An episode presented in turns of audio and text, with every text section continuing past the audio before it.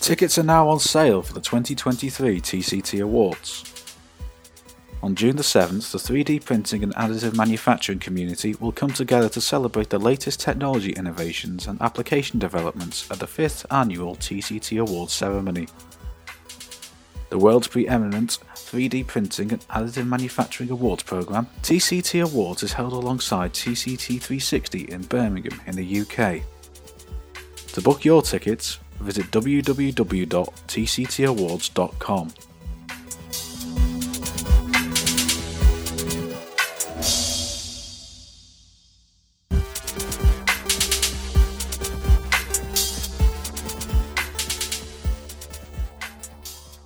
Hello and welcome to Additive Insight, your source for news, interviews, and comments on the latest 3D printing and additive manufacturing intelligence, brought to you by TCT Magazine. I'm your host, Sam Davis, and today I'm bringing you the latest instalment of our Innovators on Innovators series. On this episode, Tangible Solutions Director of Engineering Matt Shomper sits down with Duann Scott, a design for additive manufacturing consultant and the Executive Director of the 3MF Consortium.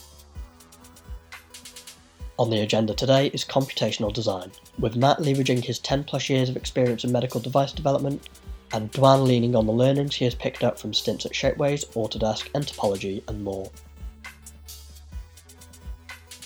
Throughout their conversation, the pair discuss design best practices, the significance of designing parameters as well as parts, and the importance of accessing knowledge that might be patent protected. They also assess the design software tools currently on the market. If you like what you hear, don't forget to subscribe wherever you get your podcasts. For more additive insight, head on over to tctmagazine.com where you can subscribe to the print edition of TCT Magazine and our weekly Additive Insight newsletter for free.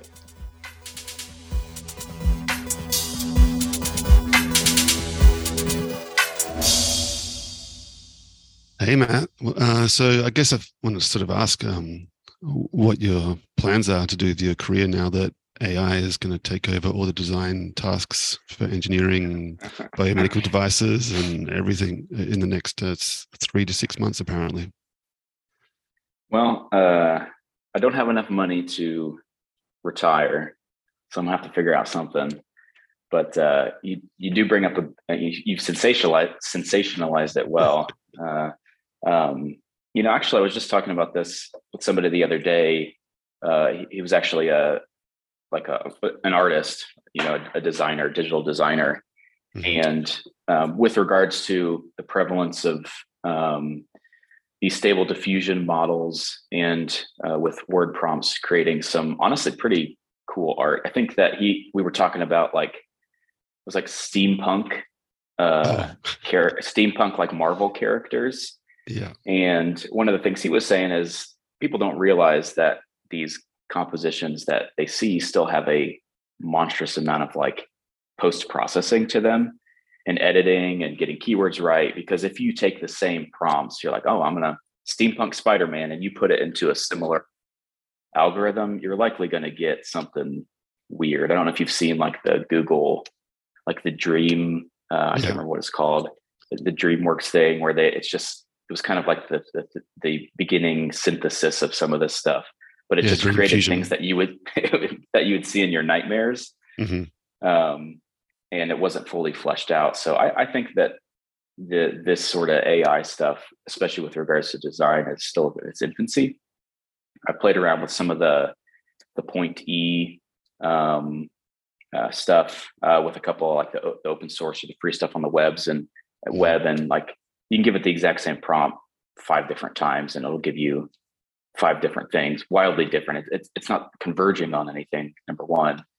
Number two, it it, it still fails with anything anything engineering. So I, if you try to prompt it with something structural, uh, and like a lattice or or a, a pattern, um, it it, it kind of fails. It can do you know blue duck and, and get something close. So I, I do think that uh, you know it's it's cool to see some of the applications of using AI, which takes uh, some of the, the algorithms are taking like images, 2D images, um, and like viewing them from different points, and then the algorithm or the AI basically composites those into a 3D point map, and that's really yeah. cool. I could I could eventually see the possibility of being able to use that to augment like scan data um, for engineering analysis.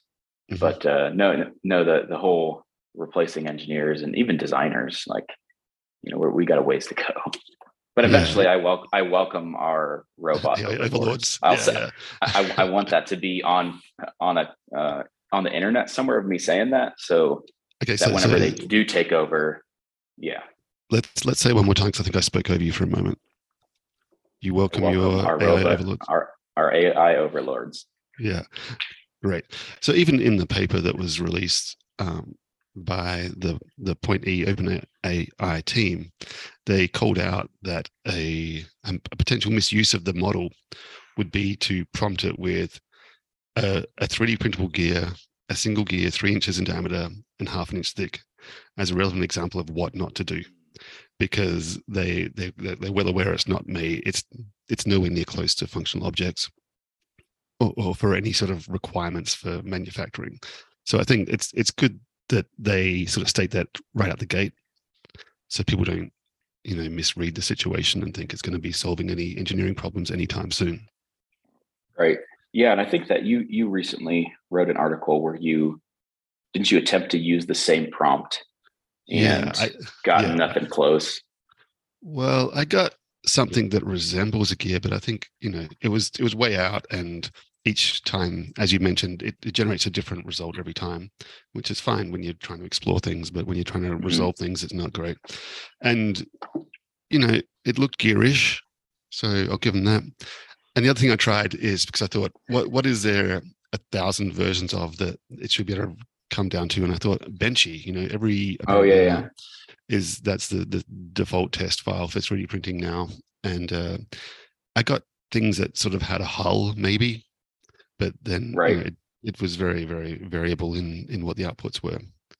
Yeah, which is cool. I was actually uh, I was actually doing uh, doing some of the prompts uh, with my kids in the room, and they were, of course, kids are creative in weird ways, so they were just like popping out whatever came to their head, and so they're obsessed with Pokemon right now. And I should have taken screenshots, but a, a, a couple of the Pokemon, like the popular Pokemon prompts, and we did like SpongeBob, we did like a Running Man. They were just hilarious. Like it, it literally reminded you of like uh, I don't know if you've seen there was there was a guy who would take like kids' drawings and like turn oh, them into yeah. 3D. Yeah. Uh, and it just it was hilarious. It, was, it almost looks seems like this the same attempt uh, at like taking something fairly complicated, you know, slapping some points around it and, and getting like a child's representation, which maybe mm-hmm. that's you know appropriate considering that the AI technology for this particular application is in its infancy. So it's almost poetic that it's giving you, you know, solutions that a kid might think of versus, you know, a, an engineer that's designing something. But um, I know that you, you know, you spent some time at Autodesk and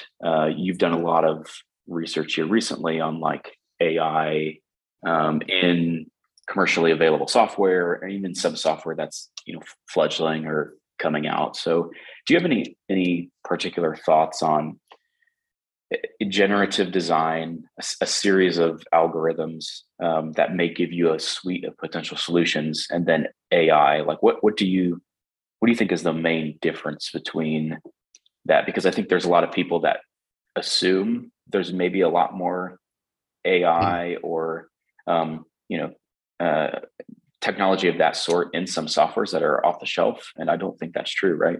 Yeah, uh, I'm I'm in discussions with a lot of the product managers at different CAD tools at the moment, trying to sort of like find out what really is going on behind the scenes.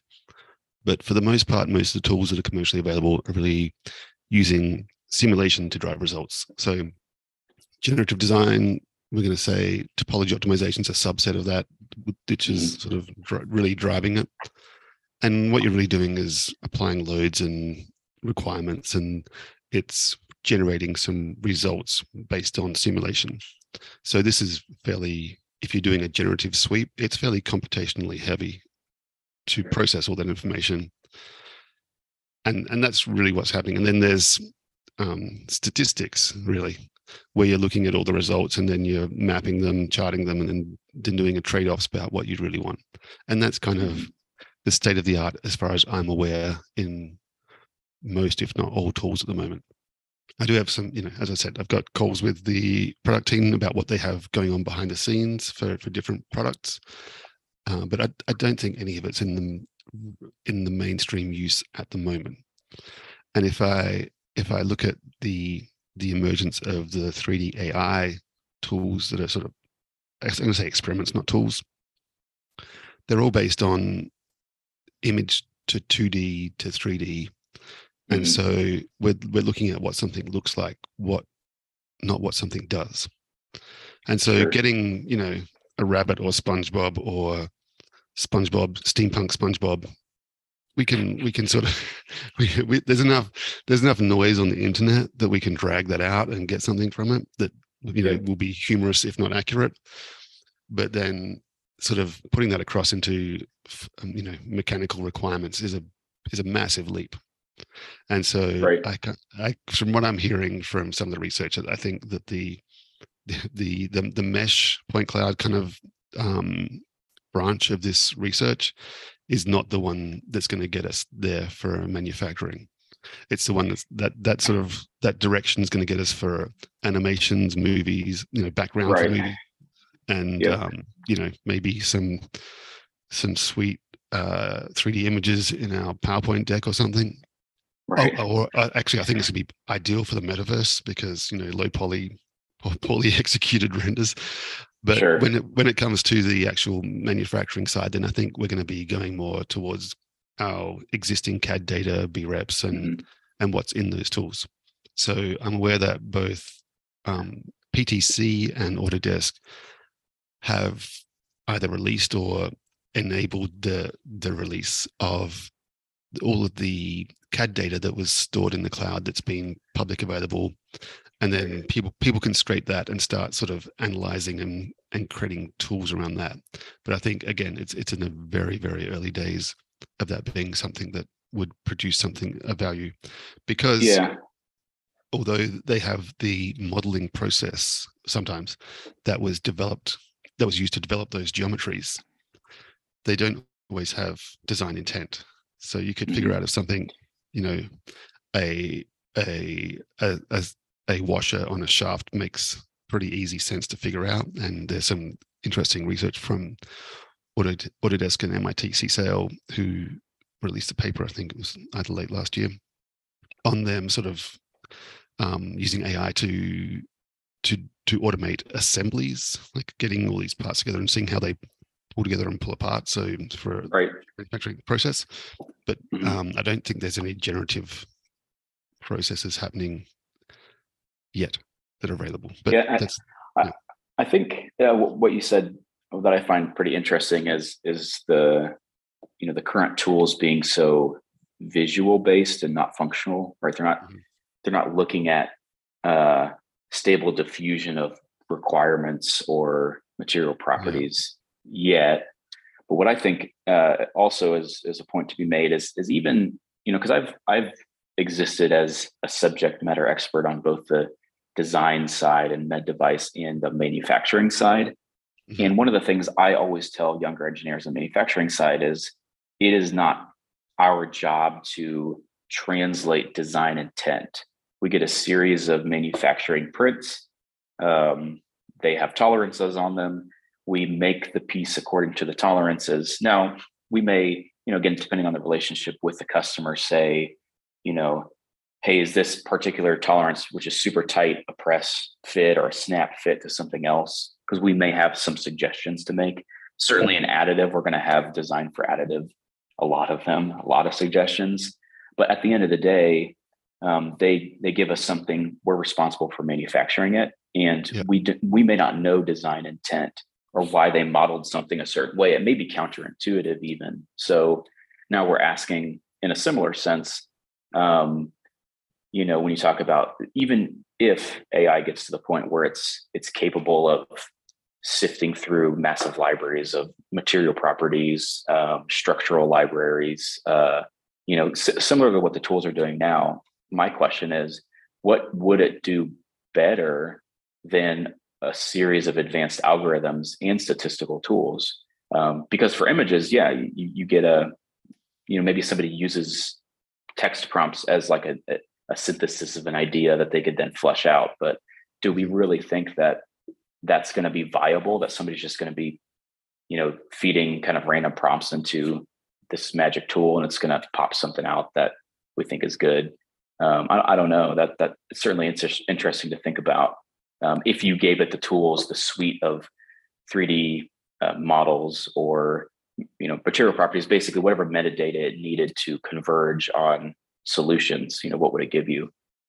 Yeah, and you, there's it's the design intent thing, which is obviously what we want it to, to sort of communicate, what to translate into a physical object. And as anyone who's worked in any sort of service bureau or manufacturing contract manufacturer will know that a lot of the time clients don't want to tell you what the intent is what the loads are what anything is because they that's data they want to hold near and dear and that's their their secret source that they want to keep themselves. So even if you know we we had the the ai tools to be able to train on this getting that data shared enough data to to actually produce something is going to be really really hard. So we may have if a company is large enough with enough library of designs and design intent recorded somehow i don't know how um, that they could train their own instance but then it's in this walled garden and you kind of i expect you'd end up with this like resonant feedback loop where it's trained on what you've done for the past 20 years Sure. And and those those decisions may have been made not for the optimal results sometimes you know sometimes you've yeah. got you've got speed you've got cost you've got some other thing which came into play which may not be really relevant or may have just taken you down the wrong path yeah as an so, engineer i would say that most of the times those features are informed by sales and marketing not not engineering mm-hmm. and so you know the, it would be trained on compromise and is that what we really want? I, I, I doubt it. So another thing that sort of popped into my head is is the the fact that these tools oftentimes, you know, because there was actually a paper that recently came out. I think you, you tagged me in it that was using the stable diffusion to create almost like a 2D map. It looked kind of like a spider web that was then extruded um, kind of as, as into into oh, 3D. Yeah. Um, uh, I was yeah, I was looking at the, I was trying to look for the name of the paper because now I'm talking about it and, I don't remember it. Uh, I hate not citing the author, but uh, what's interesting is, um, you know, when I first started posting a lot on LinkedIn about some cool like biomimetic designs, I think it resonated with a lot of people because it's like, oh, this stuff is really cool. We're starting to take some of these really interesting structures and and produce them in 3D, but uh, the more that I've done research on some of this stuff, like like random architecture, trabecular bone uh, architecture, some of the other architecture that exists in nature, the more that I've um, kind of swayed back to center towards more engineering architected materials, mostly because of their consistency. And now, now the goal is to try to understand the fusion between the two. Like rather than modeling a trabecular bone structure and slapping it into a cube and saying that we expect compression of this cube to be superior to something.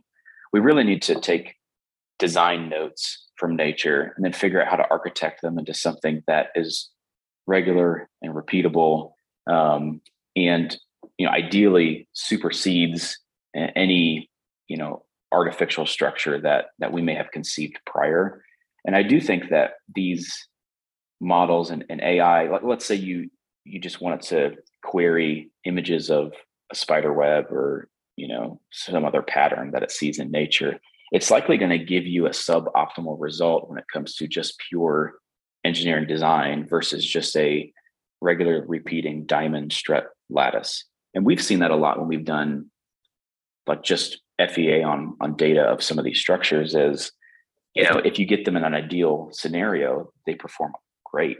But anytime you add randomness or noise, mm-hmm. uh, if that's not the original intent of like what you're trying to do with it, then you really get a a solution that may not necessarily be ideal. Um, uh, just because again, you've got you know these these algorithms that are that are not necessarily converging on you design intent. They're highly dependent on what boundary conditions you give them. So if you mm-hmm. give them a boundary condition that's even a little bit off, you converge on something that may not even be close to what you'd originally intended. Yeah, we're seeing some tools with um, like stochastic results generated to try and counter that. I think, whereby you're not just sticking exactly to the load that the engineer has programmed in there based on their current understanding of what the stress is going to be, to try and make a more robust design, which I think is probably needed. I think, and you know the the the fact that in nature there's there is randomness like it's not always the same forces on the same lo- location repeatedly mm-hmm. in in most instances there's there's variability there's random stuff happens so you know what, and, what i think is is fascinating about that though is you know anytime you see randomness in nature usually it's a self-repairing system it's like bone bone bone self repairs in response to stresses to create optimal architecture for loading conditions. That's why it's important when bone is remodeling or healing for there to be some sort of, of motion that I can respond to. Um, however, you know, if I'm 3D printing something out of titanium, my, the randomness gets me less because if a strut breaks, it doesn't repair itself. Mm-hmm. So that's what I think is is also should be, you know, a definite uh, sort of precursor to the original design problem is your 3D printed titanium implant isn't vascularized. It's not going to rebuild itself. So um, again, it's just you know when we talk to our customers and I'm informing them on, well, they say, well, what's the best lattice? And I'm like, I mean, you got hundreds to choose from, and if you design your own from scratch, you've got tens of thousands of more. You know, you just manipulate a couple of pieces of the equation and you create something entirely new. So I think that we've, you know, got such a great suite of tools already at our disposal for you know these implicit being able to take implicit algorithms and and turn them into crazy structures of of which you know we're actively doing a lot of that stuff and you know i think that we've got some time before ai really needs to come to the forefront to to solve problems because we still we still can't you know make use of the current additive technology, in my opinion. Additive technology has gotten to the point where we've sort of stagnated in what we can give it.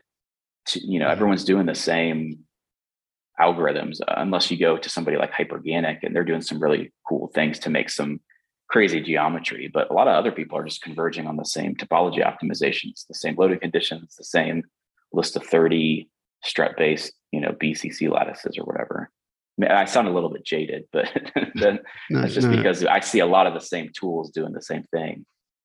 Yeah, I think that's it's it's what's really required is education that this is an option. This is how we approach design for this process, and and here's where you can explore beyond the the known bounds of you know the standard topology optimization and the standard three lattice structures that most people go for straight away. Which gets me to the question like how do how do you decide which lattice structure to go for? How do you down select from the infinite options you have? So I've got, uh, I and I kid you not, uh, I've got probably hundreds of unfinished workflows in multiple software suites. Um, it's my hobby. You know, people. Are, I, I like roasting coffee. That's that's kind of like my zen. Roasting coffee, and you know, I'm an engineer, so I've got a spreadsheet with different blends and some you know wildly failed batches. But then you know there's there's time, there's temperature. When you brew the cup of coffee, there's you know, espresso, there's time, temperature, pressure. There's all these variables, size of the grind, evenness of the grind. I actually want to take a a grind one time and send it to like an SEM and get like a particle size distribution just to just to uh-huh. further make it way more complicated than it needs to be. So just, just over, engineer, over engineer that coffee for me, could you? exactly. Well, you know, you talk about the perfect cup of coffee. I think I think you could you could get there, or at least really close. You could converge on something. Maybe that's what AI would be useful for. Anyways, um, other than obsession with coffee, uh, I I am just obsessive over 3D design to the point where it's it's my hobby. You know, free time, you know, take my computer home, work on it over the weekend. If I am thinking about a workflow or a solution, So the first thing is that not a lot of people do is if I am just walking down the street and I see something interesting, I'll take a picture of it on my phone. It may be a, a pattern that an artist sketched out. And the, then the next thing that happens in my head is, all right, how do I turn this into a structure? Um, either something that's already available or maybe it has to be mapped from scratch. And then I figure out if it's 2D pattern, can it be tessellated in three dimensions? And and then it goes into you know a pretty standard like FEA workflow where I uh, mesh it and then use it as a comparison against a couple of known entities. So for me, that's like a diamond uh, strut lattice in a 20 millimeter cube, and then uh, a gyroid sheet based TPMS lattice, of which there's a lot of studies, known properties. Uh, we kind of mm-hmm. understand how they how they crush, how they shear, how they torque, um, their dynamic material properties. And then it's essentially compared to that. You know, does this particular structure, as cool as it may look, move the needle in any way? Um, does it have cool bulk modulus properties? Is it super stretchy? Does it have a negative Poisson's ratio? Uh, so that's kind of how I, I start. Um, are you because using using simulation to to validate yep. this, or are you printing them and testing them and no, making your kids break them? It's it's almost all simulation based right from the start, uh, mm-hmm. uh, because you know we we do have the capability to print stuff in house, but my boss uh, gets annoyed at me sometimes if I print too many widgets. He's just like, "Hey, mm-hmm. this is not making us money. Please stop." Um, it, it could one day, though. It could one day. exactly. So, so back in the day, you know, it's probably been two, three years ago. Uh, time flies when you're having fun. But you know, one of the things that got a lot of traction. It's my favorite animal is the the the like structure of the a mantis oh, mantis club, shrimp. the exoskeleton. Basically, I, I you know I could go on and on about how cool this creature is. It's you know if, if you've not ever heard, look up um, the oatmeal. He's a he's a uh, an artist. He does like comic strips. The oatmeal mantis shrimp. He's got okay. a really cool. Inf- it's an informative comic, but it's also hilarious, at least for me. Yeah. After uh, you did the presentation for nTop on the mantis shrimp, I went down a deep, deep uh, hole into into the mantis shrimp and, and made my kids do some research on it. And then the other one that I, that I like recently in my my shrimp fetish is the pistol shrimp as well. Uh, yes. Do you know that guy? He's pretty impressive yep. too. So uh, I was, you know, at least for that. So let's talk about like, like the idea for, like the idea for something culminating in, you know, this series of research that leads to a really cool structure and what the, the steps are. So like for that, you know, you you see something like that in nature, uh, you you see like, oh well, this this mechanism is is the the fastest, by like fastest actuating biological mechanism creating these crazy forces. Um, and yet somehow it's able to do this repeatedly without any any sort of you know damage to the structure. You know that could have crazy applications right? So started to do some research. And then i realized after doing research that the only time this had ever been modeled was essentially for graphical illustrations um, to like just to sh- to show this. And, and some people had modeled it in like a like a cube before and attempted to do some testing. But mm-hmm. I started thinking in my head, what if you had the ability to computationally model this essentially in, a, in an infinite space, right? Because that's the nice thing about implicit modeling is if you create a regularly repeating field, you can kind of do whatever you want with it. You can stretch it, you can you can morph it, you can conform it to various uh, uh, architecture. So that led me down a, a rabbit hole of of recreating this structure uh, using commercially available tools in 3D as an implicit representation, which then was able to be applied. Uh, have some some really cool little demos.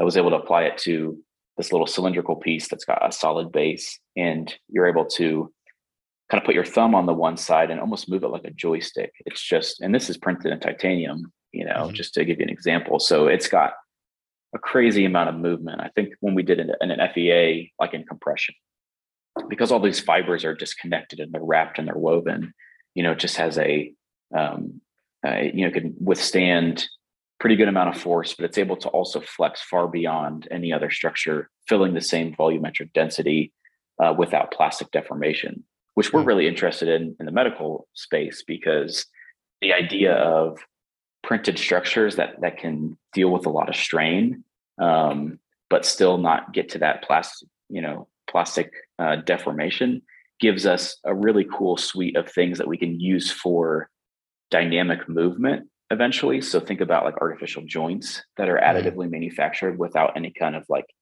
rubbing surface. Mm-hmm. Um, so th- these things are what what I think that that you know y- you would never be able to take architecture, at least not commercially available at the time, and get that kind of application out of it.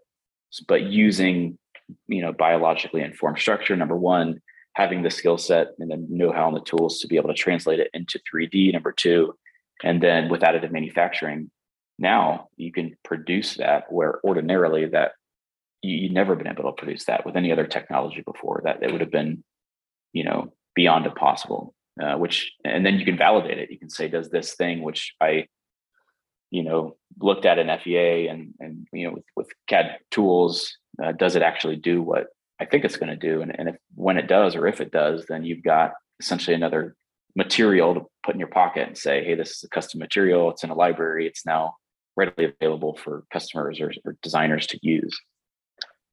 So, so the option is in the near future we'll have an Instagram filter of the mantis shrimp for anyone who's doing some sort of um, pli- pliable implant that needs this sort of stresses on it and the strength to to to flex where in the right orientation yeah? Yeah yeah maybe. Yeah that, that was kind of the, i think the first thing that that i think got a little bit of a buzz right of what what's possible.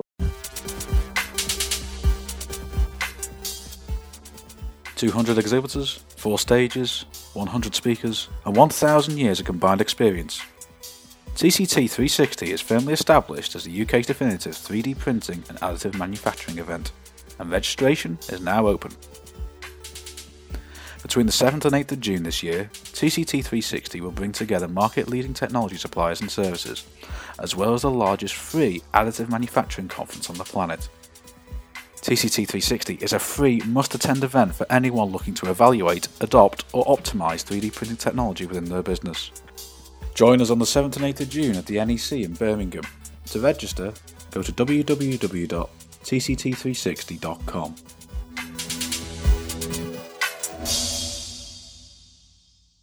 Um, you know, the other things that I think are cool, and, and anybody that is listening, um, feel free to to send me a message on LinkedIn with like your favorite biological structure, and I would love to attempt to model it. Uh, I'm working on a few a few applications for a presentation I'm going to do later this year at, Rapid that's going to have a couple of really cool things. Uh, it includes my one of my new favorite bugs, the diabolical ironclad beetle.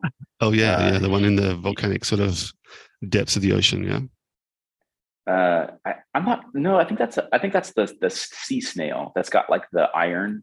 Yeah. Like this. This is actually a, a beetle that has like a really interesting, um, sort of of joint on its back.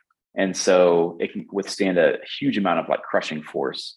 Like they, you basically run it over with a car and it's fine.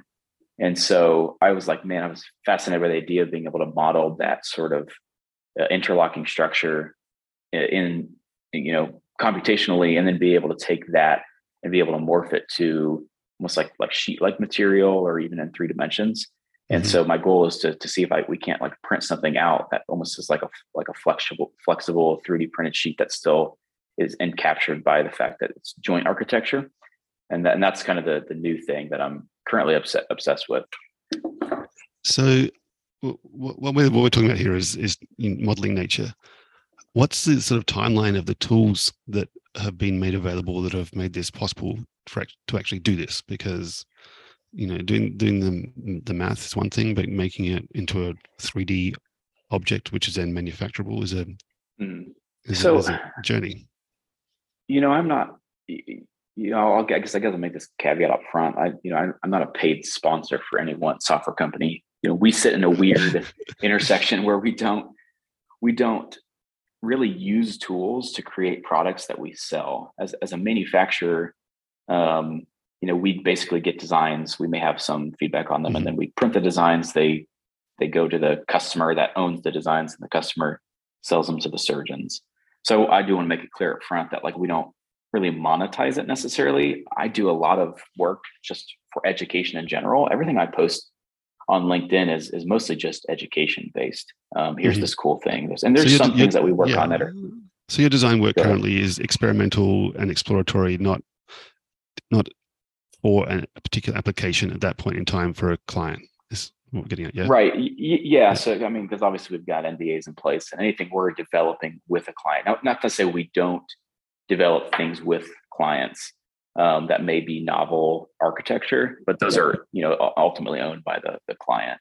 Um, mm-hmm. So a lot of the stuff that I do, again, you know, and I people have said before, like, "Hey, Matt, why are you, you know, don't you know the patent laws? Once you post this on the internet, you, you can't, you know, there's no IP that you can get anywhere off of it. It's public domain." I'm like, "Well, I don't really care about that." You know, my my hope is that eventually, seeing something in the future, I might be able to say, "Yeah, I, maybe I had a, maybe somebody saw that thing I posted initially and had a little bit of of, mm-hmm. of idea for what they could do with it. But that's never really been a goal. But but you know, when you talk about like the software, I, I wanted to go down that because I, I, I am a people know I make it clear I'm a fan of nTopology, but but I was also I guess you would consider like an alpha user of their current software tool and had a, a, a big hand in some of the, the, tools and you know a lot of the, the, the fixes to bugs. So what's interesting about that uh, software, and and some people have done something similar, which is with basically code it similarly, this implicit modeling in Python themselves. It's it's mm-hmm. possible. Mm-hmm. But what's interesting is with tools like that, they they basically, you know, they're doing what most people needed to do, right? I want to put this structure in this space to get a piece that I can print. But having the interface to be able to work directly with the algorithms themselves, implicit algorithms, the fields, uh, the mm-hmm. implicit fields, which are just math, you know, math visualized, uh, in my opinion, allows for the designers to um, really play in the space. Because uh, sometimes you don't really know what you're, I don't really know what I'm doing. I may get in there and, and start with a particular algorithm or architecture and, and just do a couple of different commands on it. You know, mathematical commands, sometimes they're you know it's literally just a subtraction addition division multiplication of of multiple fields and seeing what the result is so there's some experimentation and and recently we've been talking with a company that does something similar they basically you give it kind of a seed equation and it looks at all the variables and it uh, steps through each of those in like a giant grid so you've got you know term one term two term three each has a different variable and it takes mm-hmm. that variable from zero to 100 and then basically builds out a field and then you can do an analysis on all the material properties that you get out of that you know whether it's volumetric density um, you know if you want to do uh, uh, analysis on it it could be different compression strengths and what mm-hmm. i think is is cool about that is that then gives you access like like you mentioned before like a almost like a grid yeah design of experiments sacri- yeah. sacrifices yeah. right you know yeah. sacrificing this or that and then what i think is really cool with these field optimization tools is let's say you let's say your design space is extraordinarily complicated which a lot of the times it is you've got a, a really complex bracket that sees different forces and loading conditions and has different requirements in different areas for bolts mm-hmm. so then you can say hey my material properties in zone one need to be this, and zone two need to be this, and zone three need to be this. And you can take, you know, with these these field representations and morph the structures from point A to B to C. Eh, you know, and it's, again, it's just math. It's just saying point A, it's this, point B is this. I'm going to define the equation from point A to B with a, a transfer function uh, or ramp and grade yeah. them. Yeah, yeah. Um, and, and you know, again, I, I'm I'm very familiar with nTopology, but I know that uh, some design tools from Carbon 3D are started to to come out with their design engine. Um, they've got different zones, and they they basically do a ton of research on each structure and what material properties you're going to get, and so you can kind of grade between material properties. Yeah, um, that's a that's a benefit of having a limited material palette you're working with, rather than the infinite material correct. properties of that's that's available. Yeah. Yeah, that's a smart choice. And they, they acquired Paramatters, and Paramatters has really awesome generative design tools um, with like kind of a validated uh, like FEA for yeah. analysis. We've actually found that their their FEA is is very close to reality. Where a lot of the times in additive, um, with the material that we use, titanium, you, you, can the FEA tools on really complicated pieces aren't quite there from what mm-hmm. we've seen. Things fail a lot sooner than the theoretical models predict that they will. And I don't know if that's just a limitation because all the stresses that are in notch sensitive materials like titanium. I think that's probably what it is. But um, that I, I, again, you know, when you talk about tools, that it just wouldn't have been possible. We we had a couple of tools back in when I was first getting into 3D. Um, so there was like a SolidWorks add-on. You know, I don't. This was probably six, seven years ago. I mean, when they first came out with it, and then there was NTopology Element, like NTopology's uh-huh. first yeah, 3D software. Yeah.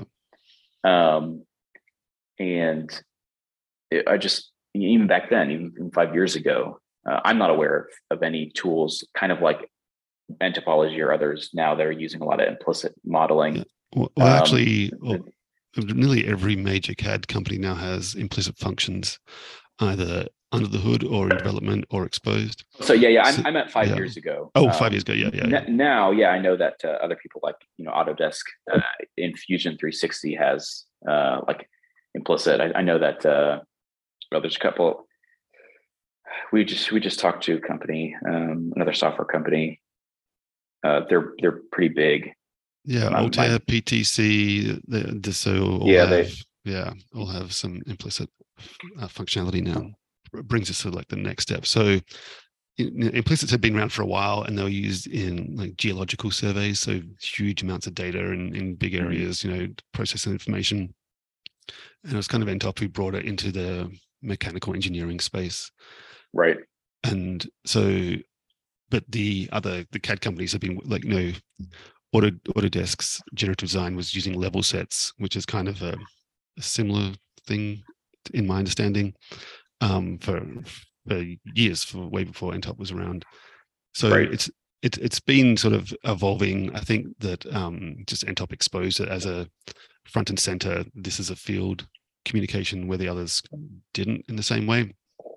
But now what we're like, um, you know, with 3MF, we're adopting implicit as a file format for volumetric mm-hmm. um, communication of objects.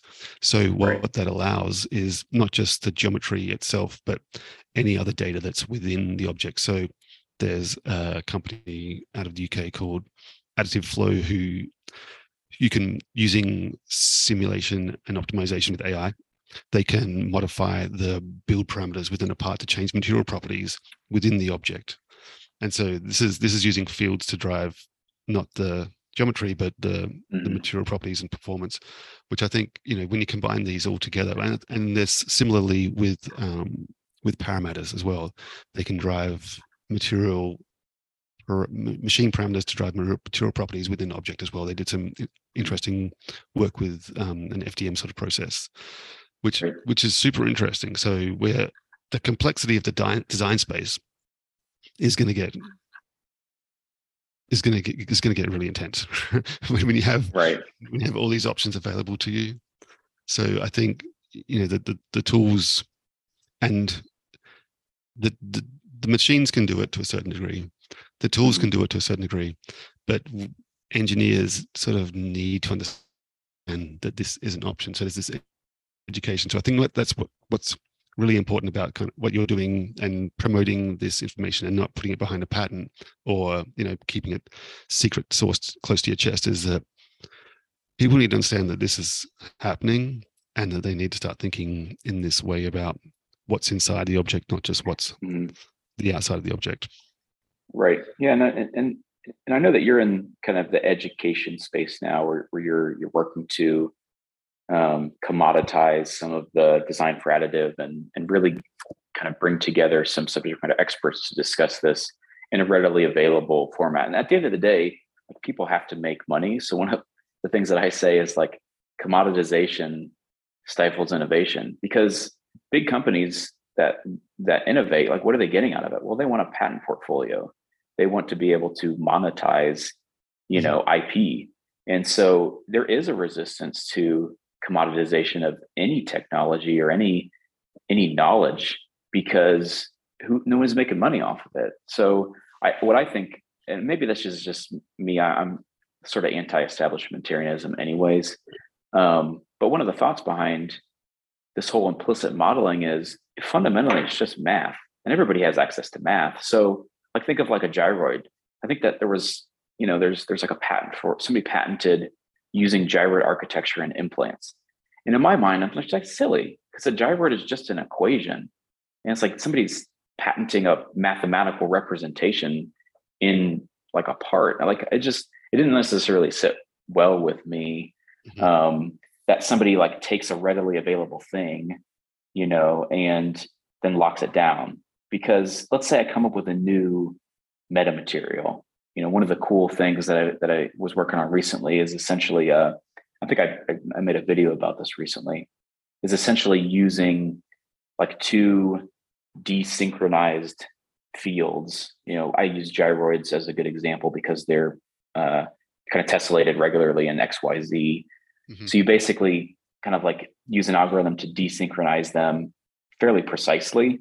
And then you use the intersection of the two fields um, to basically create this cool interwoven piece. And then you can essentially, you know, you can kind of do it again. You can pattern it again and it creates another kind of times two multiple of the interwoven space. So you can go from like two interwoven pieces to four to eight um, really quickly, mm-hmm. and then essentially subtract any of the disconnected pieces you don't want, like mm-hmm. it, you know, in your in your model. Floating, yeah. But yeah, so but again, at the end at the end of the day, it's just taking two fields, doing some manipulation on them. That's just math, and then figuring out what the result is. So maybe I just have a different viewpoint of what should be readily available and what people feel like you know i'm gonna i'm gonna ip patent patent protect this because I, I do think that we benefit the designers the engineers the manufacturers all benefit when people have accessible knowledge to what does it take to get a part designed and two printers because it's still the wild west out there you know working trying to trying to harmonize this whole 3mf thing making file types readily available and getting yeah. machine manufacturers on board to be able to like read files. Um, like that's just it's kind of crazy, and, and, everyone wants the you know it in their own proprietary format. Um, yeah, the the proprietary format thing is all about control, and some companies say they need it so they can make sure that everything's you know aligned and it's going to work perfectly every time. But it just puts a lot of effort duplicated effort which makes things move slowly so if we share information as much as we can. You know, the the parameters for a laser powder bed fusion machine shouldn't be magic source. That should be known and used, and then we can concentrate our energy and time and expertise in doing making things better, not just scanning a laser across some powder. It's a yeah. the, the amount of people who are doing the same research on the same problem is just mind-blowingly frustrating well, that, and just yeah. a huge duplication of effort. Yeah, it, it is pretty interesting. So, so let me ask you this: just you know, because we, you know, as a manufacturer, we, you know, pride ourselves on our ability to make really pretty parts, mm-hmm. and that was as a result of a, a huge amount of early on effort to, yeah, you know, essentially refine our own parameter set. So the the downside again, anytime a customer says I need this part made, and they've got a choice between 50 or 100 manufacturers, um, if if they want to make it subtractively, you know, it's going to get cut on a on a mill um, probably almost the exact same way at, at, those 50 manufacturers. There may be a slight difference in feed speeds of the cutting tool, but at the end of the day, it's going to look almost identical. Now you take that to 50 different additive manufacturers. I think you're probably going to get 50 different looking pieces, 50 different material strengths. Again, assuming that they're not all using the exact same parameter That's a set, problem. That's a problem. Yeah, but I guess the question is, you know, what uh, what then sets apart a manufacturer from another? Like in a competitive space, you know, if if manufacturer A can make a part far better with B, does manufacturer A should they feel obligated to release this set of parameters um, to the general public. Uh, maybe you know, yeah maybe it it shouldn't be individual commercial entities creating those parameters like there's a lot of research labs there's mhm, around the world there's a lot of right. ngos there's a lot of not-for-profits who who could sort of say okay let's let's bite the bullet and, and release some better parameters so we don't have to duplicate all this effort. And then Yep. your your business is based on service and you know there's there's there's enough variables with humans that can that can make the difference. The service bureau isn't just a machine running. There's a bunch of people there as well. Sure. so i think there's room for for a differentiation that isn't just the machine. And on the actually i'm going to i'm to say on the on the cnc side on the subtractive side um when i was at autodesk they had just acquired delcam. And Mhm. delcam has like decades of experience in in subtractive machining. And they have a, a research facility in their offices in birmingham and what's amazing is when there's there's always there's always a robot going there's always a machine some machining happening Mhm. and there's always a guy with his nose pressed against the glass of the CNC machine, even though you know it's a pretty known um, process for machining metal. And the feeds and speeds are important. When you can hear when something's wrong, like the sound of the of the of the machine is it has a different tone. And even two floors up in the building, you see all the guys with you know one missing finger who have been in the space for long enough they all sort of you see their body just like just just the tension in their in their body as they hear the sound not being quite right reverberating through the building and they all sort of stop yeah. mid conversation and then you hear the sound go, come back down again mm, and then everyone sort of relaxes and carries on like nothing happened so Yeah. there there is still plenty of plenty of black art in in other areas that not yeah, just yeah, we not we, just attitude. we we do uh we do subtractive uh, Oh, you got the guys, in yeah. house as well. So uh, yeah, I, it wasn't attempted. I wasn't a sliding subtractive to say they're they're all the same because our post processing manager would have some some words with me. Um, yeah, and you're certainly right, especially subtractive machining of additive parts. That's that's definitely on the newer side of you know it's a little bit more close to machining of like investment castings and forgings than it is Mhm. like from scratch. So that's its a whole other beast. But what you said about like releasing material properties is interesting, and I don't I don't want to go down the rabbit hole too far of like the regulatory space, but we also interface pretty closely with the Mhm. the FDA with regards to like customer submissions to the FDA for their products because the FDA essentially clears all the products that we produce for our customers. So what I think is interesting is that at AM Medical last year in November, recently, there was a lot of talk. You know, it was really good conversation in the room of one of the the panels of like should should there be a submission to the FDA of like unknown like material properties and, and this particular discussion was was with regards to like resin um, like resin properties for um, like ultraviolet curing like additive Mhm. manufacturing processes but what my, my mind went to was sort of metal properties because you've got ASTM standards for uh, F3001 defines powder bed fusion properties for grade 23 titanium. So, and so uh, you could say, hey, I'm, I'm compliant to the ASTM F3001. However, what's interesting is if the FDA sees your material properties for the device are significantly higher than F3001, then they they start getting wary about like worst case. Well, you know, yeah, you're you're exceeding the standard by 20%, but what happens if your manufacturer process changes and they still meet the standard, but now they're producing your device uh, with a material strength that's 15 or 20% less than your Mhm. originally tested device because there's no harmonization. Let's say you switch manufacturers. This guy still says he's ASTM F3001 compliant, but there's still a 25% difference in the process's material properties, which has led us to some very interesting discussions with how the FDA even would would think about having like a property, like a material property or a process, let's say. Process is probably a better word a process be submitted, which is you know this machine with this power, with this toolpath, with this uh, powder, uh, with this gas flow. Like like how many design variables do you need to lock down in order for you to submit a oh. process, control the process, the, and then say yeah. that it's now good?